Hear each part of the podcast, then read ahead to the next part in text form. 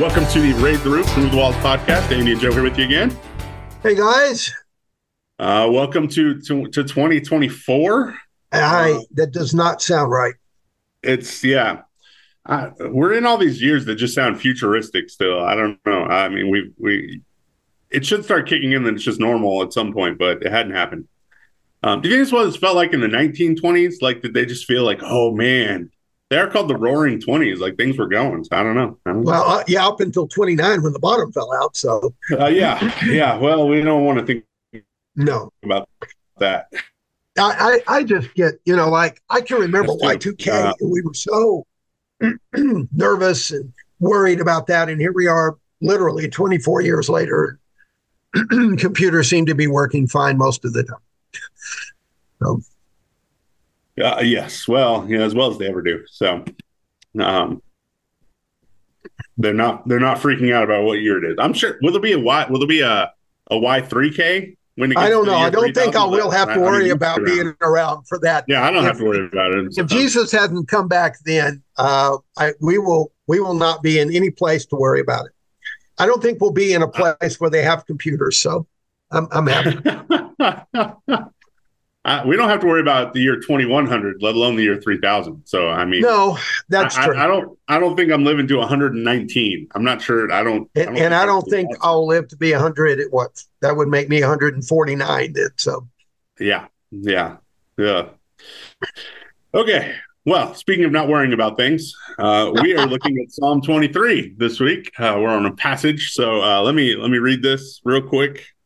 Uh, although most of you are probably pretty familiar, um, I'm going to read from the NIV, which will mess some of you up because you're going to quote King James in your head because this is one of those passages that we all have heard so many times. That yep. this is one of the KJV passages yep. in a lot of our heads, but I'll read it out of this anyway. Um, the Lord is my shepherd; I lack nothing. He makes me lie down in green pastures. He, he refreshes my soul.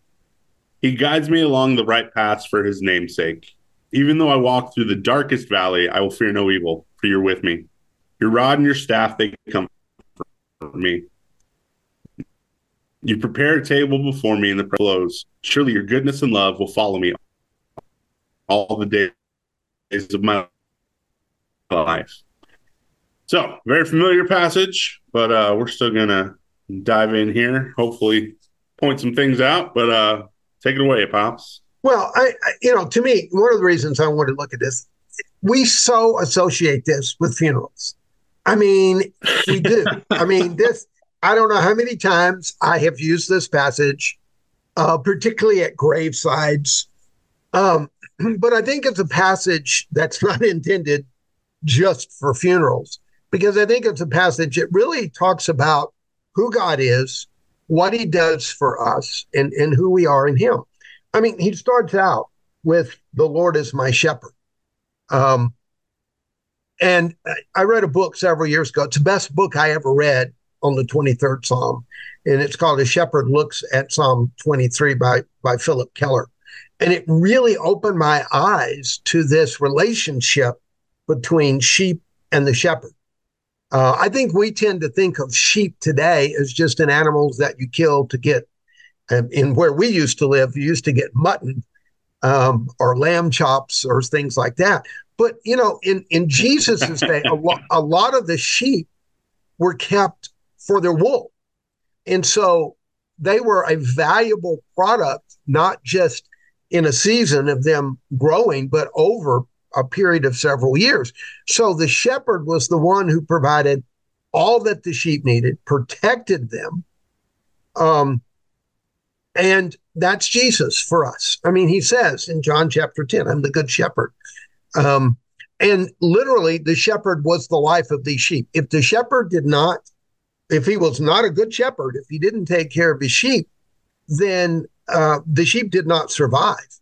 And I think about in Colossians 3, 3 uh, chapter 3 and verses 3 and 4, where Paul says, Jesus, who will soon appear, is your life. Um, we've died and our life is to be hidden in God. So in Christ, who is your life appears, then we also appear with him in glory. I think a lot of times we we tend to think of, oh yeah, God's over here. He's a nice guy. When I need him, I'll call on him. But most of the time, we can live without him. But in reality, if we are the sheep, which we are called sheep many, many, many, many times in scripture, which kind of bothers me because sheep aren't the brightest animals in the farmyard, uh, but that's who we are. And if we don't have him as our good shepherd, we don't survive. Literally, we don't survive. And I think sometimes that gets lost as, as in the psalm. He's saying, "Hey, I'm what you need to live, and if you don't have me, you're not going to have life." Yeah, yeah. We we we make God a lot of things, you know. Um, God, you know, God, uh, one of my least fit, God is my co-pilot. Like, sorry, uh, yeah. offense if you have this sticker on your car. God's I, I know somebody who used okay? to have that. Like, um, you know, like, like no. So, I mean, I get the sentiments, I get the idea, sort of, but no, like that's that's putting me way too equal. Like, I'm not a co-pilot with God as if I'm on the same level. Like, no. sheep and shepherd are not on the same level. Right. Um, I'm the sheep. I'm, as you pointed out, I'm I'm the dumb animal uh, that needs lots of guidance um, that literally has to be grabbed by the neck, say, no, don't go over there occasionally. Um, you know, I need God, I, I, like how you put it, like I need him on a daily basis. This isn't just the, you know, sometimes the reason we use this, I can go be with God and he'll give me this rest and this peaceful thing. And, and, and we act like this is just a picture of our eternal existence with God of death and enemies once I get to heaven. Sorry, those things are gone. Um, those things don't. That's that's my life now. I have to walk through some dark valleys. I have to live out here in a world full of people that are enemies of God and therefore enemies of of me in some ways that that, that don't understand me and that might be against me at times. But I don't have to worry about those things here and now because God's with me. You know, and that's that's a here and now. Um, and that's not that's not God falling short. That's me not letting him be my shepherd. Yeah. That's me being the dumb sheep who's trying to wander off and do things myself and say, All right, God, I'll see you later. Um, when I need you, we'll be there. No, no, I need him now. Yeah. Every day. I mean, that's one of the things that I, I, knew who Jesus was. I knew he had died on the cross. Like I, I, was saved and had a relationship with him, but not until I got to college and fell flat on my face in like basically every area of my life. Um, could I really understand how I need you now, like for all this stuff. Like I'm not capable of anything. Like Jesus tells us, you can do nothing apart from me, and we don't really yeah. believe him. And we've talked about this before. Like, well, God, I can do, I can do some, I can, I can do a little. No, I can do nothing apart from Jesus. Nothing that is worthwhile, nothing that matters, nothing that actually adds value. Like that is all from Him. Um, yeah. And so that's why I need a shepherd every single day to take care of me, to look yeah. after me, um, yeah. And when I have him, I lack nothing. I have everything I need. And so mm-hmm. that's that's who our shepherd is. It's an everyday, yeah. right here, right now relationship. Yeah. And, and then the the rest of this chapter is basically him saying, as a good shepherd, here's what I'm going to do. Uh, you know, verse two, he leads us to green pastures, or he leads us to what satisfies yeah. us. You know, if we're out there on our own, we're going to go to what we think satisfies us, but it won't because he's the only one who knows what really satisfies us. But then this next one, he leads us beside still waters. Now, I didn't know this, but sheep will not drink from water that's moving. If there's a ripple in it or if it's a flowing stream, they have to go to this pool of water that is there, there's no movement in it, or they're so stupid they run away from it. So when he says he's going to lead us beside still waters, he's leading us into something that that will satisfy that need and we won't run from it. And I think we run from God a whole lot. We we you know, here's what I know God wants. No, I don't want that, so I'm going to run the other way. And you know, in in Luke chapter 15, Jesus tells the parable about the shepherd who had to go look for that sheep out there by itself because if he didn't, it would it would be destroyed. And so this verse, it was really interesting because when I read this verse last week about leading us to green pastures, they eat grass, leading us to still water so we can drink, I thought about John 5 and verses 53 through 56, where Jesus says to his disciples, Truly I say to you, unless you eat the flesh of the Son of Man and drink his blood, you have no life in him. Whoever feeds on my flesh and drinks my blood has eternal life and will raise up and will raise, and I will raise him up on the last day. For my flesh is true food, my blood is true drink. Whoever feeds on my flesh and drinks my blood abides in me, and I in him. In other words, Jesus will provide everything we need. Like you said, we won't have a, a, a need that's out there that he's not satisfying. And if we have something that we think is a need, and he's not satisfying it, then it's not literally a legitimate need. You know, I was in a Bible study this morning where we were talking about Second Tim, uh, First Timothy six, I think it's ten, where he says the love of money is the is a root of all kinds of evil. And there's a lot of needs that the world says. I mean, if you watch if you watch commercials, everything out there that is for sale, you need. You really do, you know. I, there, my favorite commercial lately has been it's a Toyota commercial where the guy comes up and he says, "Now after the holidays, I need to buy a truck so I can have a a, a, a, a good weekend and enjoy a weekend." And I'm thinking, who go buys a truck to enjoy a weekend? No, you know, but that's that's where we have reached in our culture today. If I have a need, I need to go out and buy something to meet that need. And Jesus is saying, no, it's me my flesh, my blood that is really going to meet that need. And so when he's talking about leading us besides those green pastures and still waters, it's that's what we need. And where do we find that? we we find that need and are satisfied with that need in Jesus and Jesus alone. Yeah, yeah, and and I think it's very telling. It, verse was stuck out to me, like coming right off that. Like he's the thing we need. He, he's going to provide this. He's going to bring this, and then he guides me along those right paths. Yeah. Why? For his name's like it comes back to him. Like, yeah. stop. We, we we make a lot of ourselves as sheep sometimes. Um, like, oh, I am so good. God, God wants to do this for me. God, God needs me. God loves. Like, we build ourselves up in this, and and yes, I. The thing that gives me value is how much God loves me. Yes, not the other way around. We, we we make it the other way around sometimes. That we think of all these good things we do and all these good things we have to offer God, and oh, see, this is why He loves me. No, I bring nothing to this relationship. I bring nothing to the table. My value is found in the fact that I am his sheep and that he loves me and cares about me. And so he provides this for me and he does right. this for me because he gets the glory for it this way too. Like this, right. this is what it's all about. It all comes back to Jesus.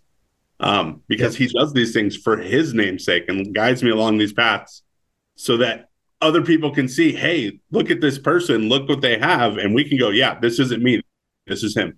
This is right. Jesus. This is what it looks like to to live in this this relationship. To to let Him have us lie down in those green pastures and those quiet waters and, and such. Um, I can't imagine what it's like for God trying to deal with all these sheep that are so picky about their food. I've never dealt with anyone that's picky about their food. Oh, um, no. since the last time that my son ate. So, um, you know, but we we get so you know, uh, we can get so picky about things and get so just obnoxious, I'm sure, to him that he's like, all right, this is where you need to get. And we, we fight it and we go against it. And yet he continues to lead us. He continues to guide us. And, and it's not, it, it's so that people can see him through us, that we, they can see yeah. the change that it makes for us to have yeah. this relationship and learn to feed off of him and learn to, to draw our life from him. Um, and yeah. that, I love that. He, he refreshes our soul. Like that's, yeah. That's the one, like all these, like I can, you know, green pat, we're eating, we're drinking, but like, no, it, it's more than that when it comes yes. to like we have this, this rest, this refreshment that, that can only be found in him. Yeah. Well, you know, the book of Hebrews talks about physical rest, but it also talks about rest that goes beyond the physical, where I am actually, my life is resting in Him. And that's when, yeah, in verse three, He restores our soul. I mean, we can be physically healthy, we can be mentally healthy, emotionally healthy, but if if our spiritual life is in chaos, if it's not good, then the rest of us isn't good. And he restores our soul. And he does that by leading us in paths of righteousness.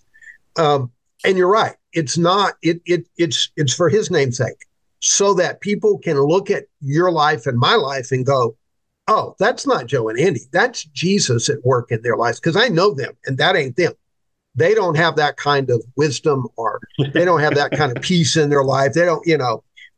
and, and when I read verse three, really brought me back to Second Corinthians five seventeen, where where he talks about that he made him who knew no sin to be sin that we might become the righteousness of God. It's not that we find the path of righteousness. No, he restores our soul as our good shepherd. We find him, and then he makes us righteous and shows us that righteous way to live. And out of that righteousness, we are holy. But again, you know, First Peter 1.15, but he who called you is holy, uh, because he who called you is holy, you also be holy in all your conduct. So my righteousness and my holiness is not because I'm so good or I live right or I have good self-discipline and and no, it's because God has made me that. And as he's restoring who I am, meaning he's reforming that image of Christ, that righteous, holy image of Christ in me, then he's doing the work to make me. My job's just to cooperate, you know, uh, to eat the food and not feel entitled that I'm I deserve other stuff or I want other stuff, but let him take that that direction in my life. Yes. And yeah, I love it because he says it's for my name's sake. So, you know, whether I eat or drink or whatever I do, do it to the glory of God, not pointing people to me because our job is to point people to him, not ourselves. Yeah. And then and then we get to my favorite verse, uh, the one I love to point out to people the most, because uh, because that's just me.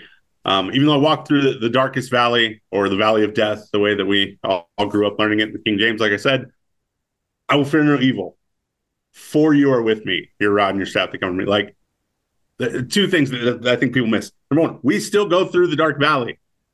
Like yeah. this isn't like he doesn't say, even though I won't make you walk, you don't make me walk through the dark. No, we go through the dark valley. So we're still there in the shadow of death. We're still in, you know, uh, C.S. Lewis says it best because, well, he's lots of things best, but you got to get through some things. But this one, you know, you know, all the time in the Chronicles of Narnia, they, are talking about Aslan, and someone asks, "Well, is he safe?" well, of course he's not safe, but he's good. You know, good. no, Jesus yes. following Jesus is not safe. We're going to no. go through the valley of the shadow of death sometimes, but he's good and he's with us, and that's why we're not afraid. We're we're not afraid because there's not scary things surrounding us. Right. We're not afraid because oh well, the valley of death's not real. This isn't this isn't like when my a kid has a nightmare and thinks there's a monster in his closet. Like no, there's nothing in your closet. There's nothing to be afraid of. No, we have things we should be afraid of that logically are scary, that are there, that are real. And God doesn't say, okay, just avoid those things at all cost. That that that is never something God tells us. Oh no, just go around, just skip that. No, no. He says, no, don't worry, I'm with you. Every time. I mean, the most repeated command in the Bible is don't be afraid. Don't be afraid. And it always right. has the same reason why we're not afraid. Because I'm with you. Because I'm here be, because right. I'm with you. Like, it's not that those things aren't scary. It's not that they don't exist. It's not that they couldn't do us harm, but God's with us, and so we're okay. That's that's what Jesus tells the disciples every time they're freaking out in some boat out on the stormy sea. Which why does yes. anybody get in the Sea of Galilee? Because every time somebody's in it in the Bible, there's a storm that almost kills people. I don't know why they keep going out there, um, but it's okay to go out there with Jesus because when He's with us, He's got us, and that's that's the key and that's that's where this one really falls off the rails for this like funeral future passage like no no this yeah. is here now yeah that because i'm with you you don't have to be afraid of these scary things that are all right. around uh, I think they got in the boat on the Sea of Galilee for the same reason I get in an airplane, which I think is a crazy thing to do, but I know God's going to be with me to get me through that. Um, one of the things I have come to know the older I get is that I'm going to die.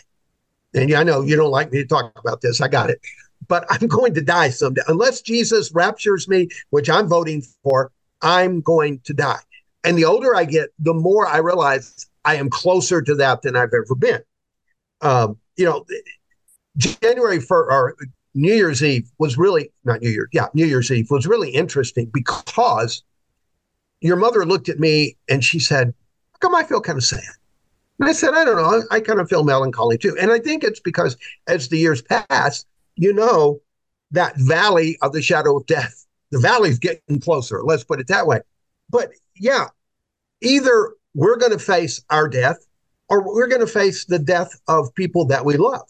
I mean, you know, I've my, both my parents, my sister, my brother-in-law. These were people that were important to me. I've, I've the hardest funerals I've ever done were people in my church who I was close to. These were friends. You know, one of the closest guys in the world, a guy named Bob. Every morning he was in my office at about 6:30 praying with me.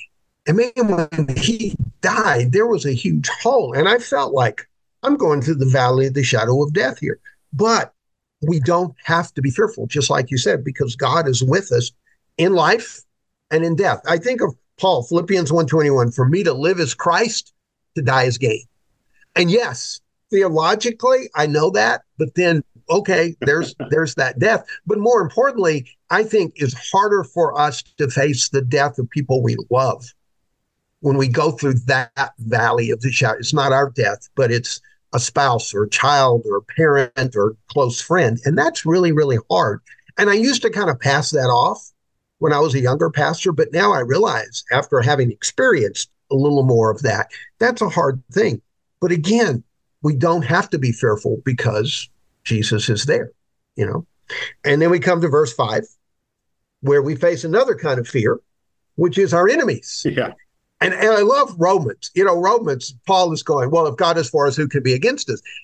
That doesn't mean there won't be people against us. That just means we shouldn't fear them. We shouldn't be upset about that. We should see it as natural. We're going to face enemies, but we can rest in this fellowship that he promises here, this table that he's paired before us. You know, in Middle Eastern culture, eating with somebody is a very intimate act. When Jesus goes to eat with Zacchaeus, they're upset because this is an act of friendship on Jesus's part to Zacchaeus and acceptance of Zacchaeus. So when God is preparing the table before me, it's he's accepting me, is inviting me into this intimate fellowship. But look where it's at in the presence of my enemies. I, I sometimes picture this as we're sitting there with God, our enemies are around us, and we're able to go, man, nah, nah, nah, nah, because because he's there with us you know, and yeah, you hate me, but hey, God is for me. So if God is for me, I don't care who's against me.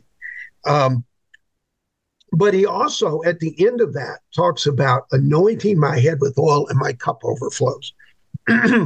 um, anointing with oil was was an act of setting apart as a king or a priest or something like that. So really, he's he's he's fellowshipping with us at this table that he's prepared. He's cooked a meal. Our enemies are looking on and they're angry at us, and he's there setting us apart to serve him. And we all have a calling to serve God. And when we do that, man, he blesses like we can't even imagine. You know, so it's you know, I think a lot of people see serving God, well, I got to do this or God's going to get up. No, we serve God out of joy because it is so much joy in serving Him. And then the, the blessings that He pours out on us and our obedience is just astronomical. We can't even count them. Yeah. Um, I, I love Jon Foreman, who's the, the lead singer of Switchfoot, has some some solo, more acoustic stuff. Yeah. a little less Switchfoot. And uh, he's got a song called House of God Forever that's based on Psalm 23. And, and I love the line when he gets to this part. He says, You are my feast in the presence of enemies, is how he describes it. They're like, Yes, I'm surrounded and there are people around me. And yet I'm finding myself in Jesus right here. That, yeah. that, you're my feast. You're the thing sustaining me. You're the thing that, that overflows my cup. And and and I have that. And so I, I don't care what all this stuff around me is going on right now. Like I can sit here and I can I can rest in this relationship. I can enjoy this relationship. I can I can worship God and do all these things in the midst of enemies, in the midst of darkness around me. It doesn't matter because I'm focused on this. That you're my feast. You're the thing that, that feeds me and sustains me and gives me life. And so and and it's not just a meal. Like you're my feast in the presence of enemies. You're this extravagant thing, like like you talked about with the cup overflowing. Like this isn't just getting by. Like as Jesus says in John 10, I didn't just come life. I came to give abundant life, you know, and that that doesn't mean always abundantly in the way the world thinks of abundantly, but in, in its richness of our relationship with God, that this is an abundant relationship, that we get so much from this. Um, and we can experience that. We can enjoy that in the midst of people that don't understand it, in the midst of people that don't even, that, that even oppose it. They want to go against it, yeah. that, that it doesn't change, you know, that that's, that's one of the most amazing. Nobody else can change my relationship with God. They don't have that power. You know, Jesus talks about nobody can snatch you out of my hands, right? Like, no, if you and I are connected, nothing on this earth can separate that. And Paul in Romans, you know, nothing separates us from the love of God. It doesn't matter. There's there's no force out there that can go, nope, you no longer have a relationship with Jesus. No, that's up to me. That's yes. that he, he's he's done everything. He made it all possible. And now that's up to me if I want that relationship or not. And nobody else can do that. And that's that's a great thing. It's also sometimes an annoying thing because that means I can't make anybody else have a relationship with Jesus. And certainly as a as a pastor, there's times where like, hey, could you could you spend some more time there? Could you could you work on that? Um, and I can't do that because uh, I'm not the shepherd. I'm just another sheep. Uh, so I can't make anybody else go lie down in the green pastures and enjoy the quiet right. waters. Um, right, but you can set an example. Them, I can point. Yeah. Yes. Exactly. Yeah. Um, yeah. I, I, can say an example. I can say, "Hey, it's over here," um, but I can't make. You know, you can you can lead a horse to water, but you can't make him drink, as the old saying goes. Um, yeah. But when we feast, like in front of people, when we have that relationship with God, where we are enjoying this relationship, this abundant life that He wants to give us, and so yeah. we do that. We we feast even in the presence of enemies. So yeah, I, I was reminded today. My pastor in our Bible study mentioned John Piper, who I've read some, but he makes this this statement that we glorify God by enjoying God. And, and, I think there's a lot of Christians who don't enjoy God. It's almost like, well, I've got to be this way. I've got to do this. I've got to go to church. I've got to read my Bible. I got to pray. I got to do this, this, and this, and this. Because if I don't, God's going to be angry and he's going to do something horrible to me. I, I don't know. I, I, I never, I don't know whether I ever had that view, but in, in my adult life at least, I've never had the view of God that He's up here making me do something that I don't want to do. He's leading me in the way that is the best for me. And if when I come to that understanding and can enjoy my relationship with God and where He's leading, it makes life, like it says, overflowing, abundant. Now, and then we come verse six, which really then connects life and death here, I think. Because he says at the first of it, surely goodness and mercy shall follow me all the days of my life. God will bring in our lives through his mercy good things as long as we live. But the, the key is I've, I've got I've got to follow that path. I've got to be with him. I've got to be at that table. I've got to be feasting. You know, I can't go out here like this lost sheep and do my own thing and think that God is going to then pour out goodness on me. No, he's going to have mercy and grace. And so sometimes mercy and grace is I, I, I literally don't get what I deserve and I get more. But through that obedience and through being connected with Him, then that goodness just flows into my life. But then He says at the end of this, and I shall dwell in the house of the Lord forever. Eternally, we're going to live in a place God made for us. I, I love John 14, 1 through 3, where Jesus talks about going and preparing a place for us that where He is, He's going to bring us there. I believe wholeheartedly that wherever I'm going to live in eternity, whatever the framework is, there is a place God has built just for me. And it's going to reflect who I am in Him. You know, it's going to reflect who He created me to be. Because the whole process of salvation is God reforming that image in us. And so, as He prepares this place, when I get there, it's going to be home. It's not like, you know, you and I both moved quite a bit over our, our lives at different times. And every place, and, and I think particularly think of this house, because this house took a little that we live in now took a little getting used to because it pops at night. It's got a metal roof. And so when it warms up during the day and it cools down at night, about 10, 10 30 at night, it begins to pop a little bit. And man, the first couple of nights we were here, I, I, I couldn't go to sleep because I just going off to sleep and it starts making that noise. But that's not heaven. When we get to eternity, whether it's in heaven or the New Jerusalem where we're going to live forever, that place He has made for us, we're going to walk in and go, yeah, this is home. This is where I was created to be. And and that to me, as He ends that, just just kind of tops it off. He's with us here in life. So to live is Christ, and the, to die is then the gain of being where he created us to be in the first place. And I don't think there'll be any getting you know, it's not like we're going to get used to this and it'll be weird. No, it's going to be everything that we've ever, ever really wanted in our lives. Yeah. And I love the way those last, you know, the goodness and, and mercy following us, it's like it's preparing us for that eternal yeah. home. Like, right. yeah, you're, you're going to enjoy this relationship now, and I'm getting you ready for, for it. But as as Hebrews points out, all the stuff here is just a shadow of the good things to come. You know that it, it it's not going to compare. And so, yes, you get to experience this now, and, and it's going to follow you around all the days of your life. And then you're going to get to come and live with me. You're going to get to go and be with the shepherd where you were meant to be, where you were made to be. Uh, you know, and then dwelling in that house of the Lord forever. It's like you said, it's not something I have to get used to. It's it's cozy. It's you know, all last week we we made the grandparent rounds. We came to see you guys. We were in Albuquerque before that, seeing the other grandparents, and we love going to see people. Okay. But man, Friday when we got home and I laid down in my own bed. Yep. That is a nice feeling, right? Yes, we're it is. We are working on this, this trip next summer where we're going to be in I'm going to sleep in like six or seven different places, right? We're going to Europe and I'm excited for the things we're going to go see. I'm excited for some of the time we're going to spend. We're going to be with some some of our other family for part of the time, and part of the time I get to to not be with them. That'll be good too. Um, that there'll be some breaks in between some of that because I life gets too peoply for me. I I just want my my people, my three people. Um, but like it's it's gonna be good. It's gonna, I cannot. I, I have been gone on trips this long overseas. I you know I've been to to South Africa and Peru on mission trips, and and it is always great to go there and to do those things and to see those things.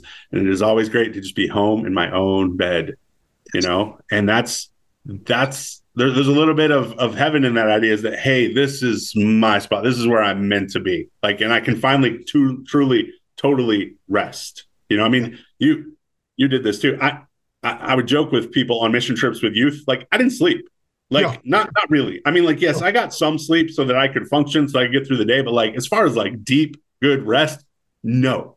For that mm-hmm. whole week, I would be on a mission trip with kids. No, yep. I'm sleeping yep. like like the lightest little noise is going to wake me up right now. Like yep. I, my whole brain is is completely on and on alert. I'm thinking about stuff. I'm doing stuff. Like no, I'm not super deep sleeping on this right. trip. I can't. Um, I'm, I'm in a room full of teenagers. Okay, I'm not. I, am sleeping with one eye open. Basically, over here is what we're going for. All right, I'm watching. Um, you know, we get home and it. Oh man, that first night home from a mission trip is just some of the deepest, hardest mm-hmm. sleep I ever had because I'm finally home. I'm finally home and I can finally really, truly rest. And that's that. The little bit that that, that is true here on earth when I get back to my phys- you know, my house here in Roswell and sleep in my bed. Yeah, that's is a whole other level when we're going to be home with God yeah. and get yeah. to dwell in His house forever. It's going to be yeah. a whole whole different kind of level of rest. So yeah, I this summer, I I don't think this house looked better ever, and my bed didn't feel better ever than when we got back from our two week, little over two week mission trip to to uh, to Europe and Asia this summer. And and it was same old house. It was same old bed, but yeah, it was just where we belong. Yeah. Uh, I, I, you know, you maybe don't realize this, but when you guys are here, Grammy's Grammy. I mean, it's just like there is a joy in her. I like it too, but there's a greater joy in her when all her children are here and she can she can serve you. She can fix. She can do. She can make sure this is okay. And to me that's you know heaven is going to be just we're home we're with family and and it's it's it's it's a rest. It's a it's a physical spiritual overall rest. And i think sometimes we think about heaven and we go oh i get to see so and so and so and so and so and so. Yeah but my biggest thing about heaven i get to be with jesus. I get to be with jesus with with no barriers I, I I'm in Jesus now, but there's still barriers because I'm human. I'm in a fallen world. I'm still dealing with all that. But in in, in eternity, it's not. I'm going to be with Him. I get to see Him. I get to talk to Him. I get to be around Him. And yeah, all the other people are going to be cool too, but He's the coolest. So yeah, yeah that's cool. Yeah, absolutely. Okay. Well, that's, that's Psalm 23. So uh, uh, next time you're at a funeral and you have to hear somebody read that passage, hopefully you got some some, some better images in there for you. But uh, we'll uh, we'll be back with you guys next week with uh, with a new concept. And those are always, as I always say, these are the wild cards. So who knows what we're talking about next week? So tune in. We'll see you guys then. Bye, guys.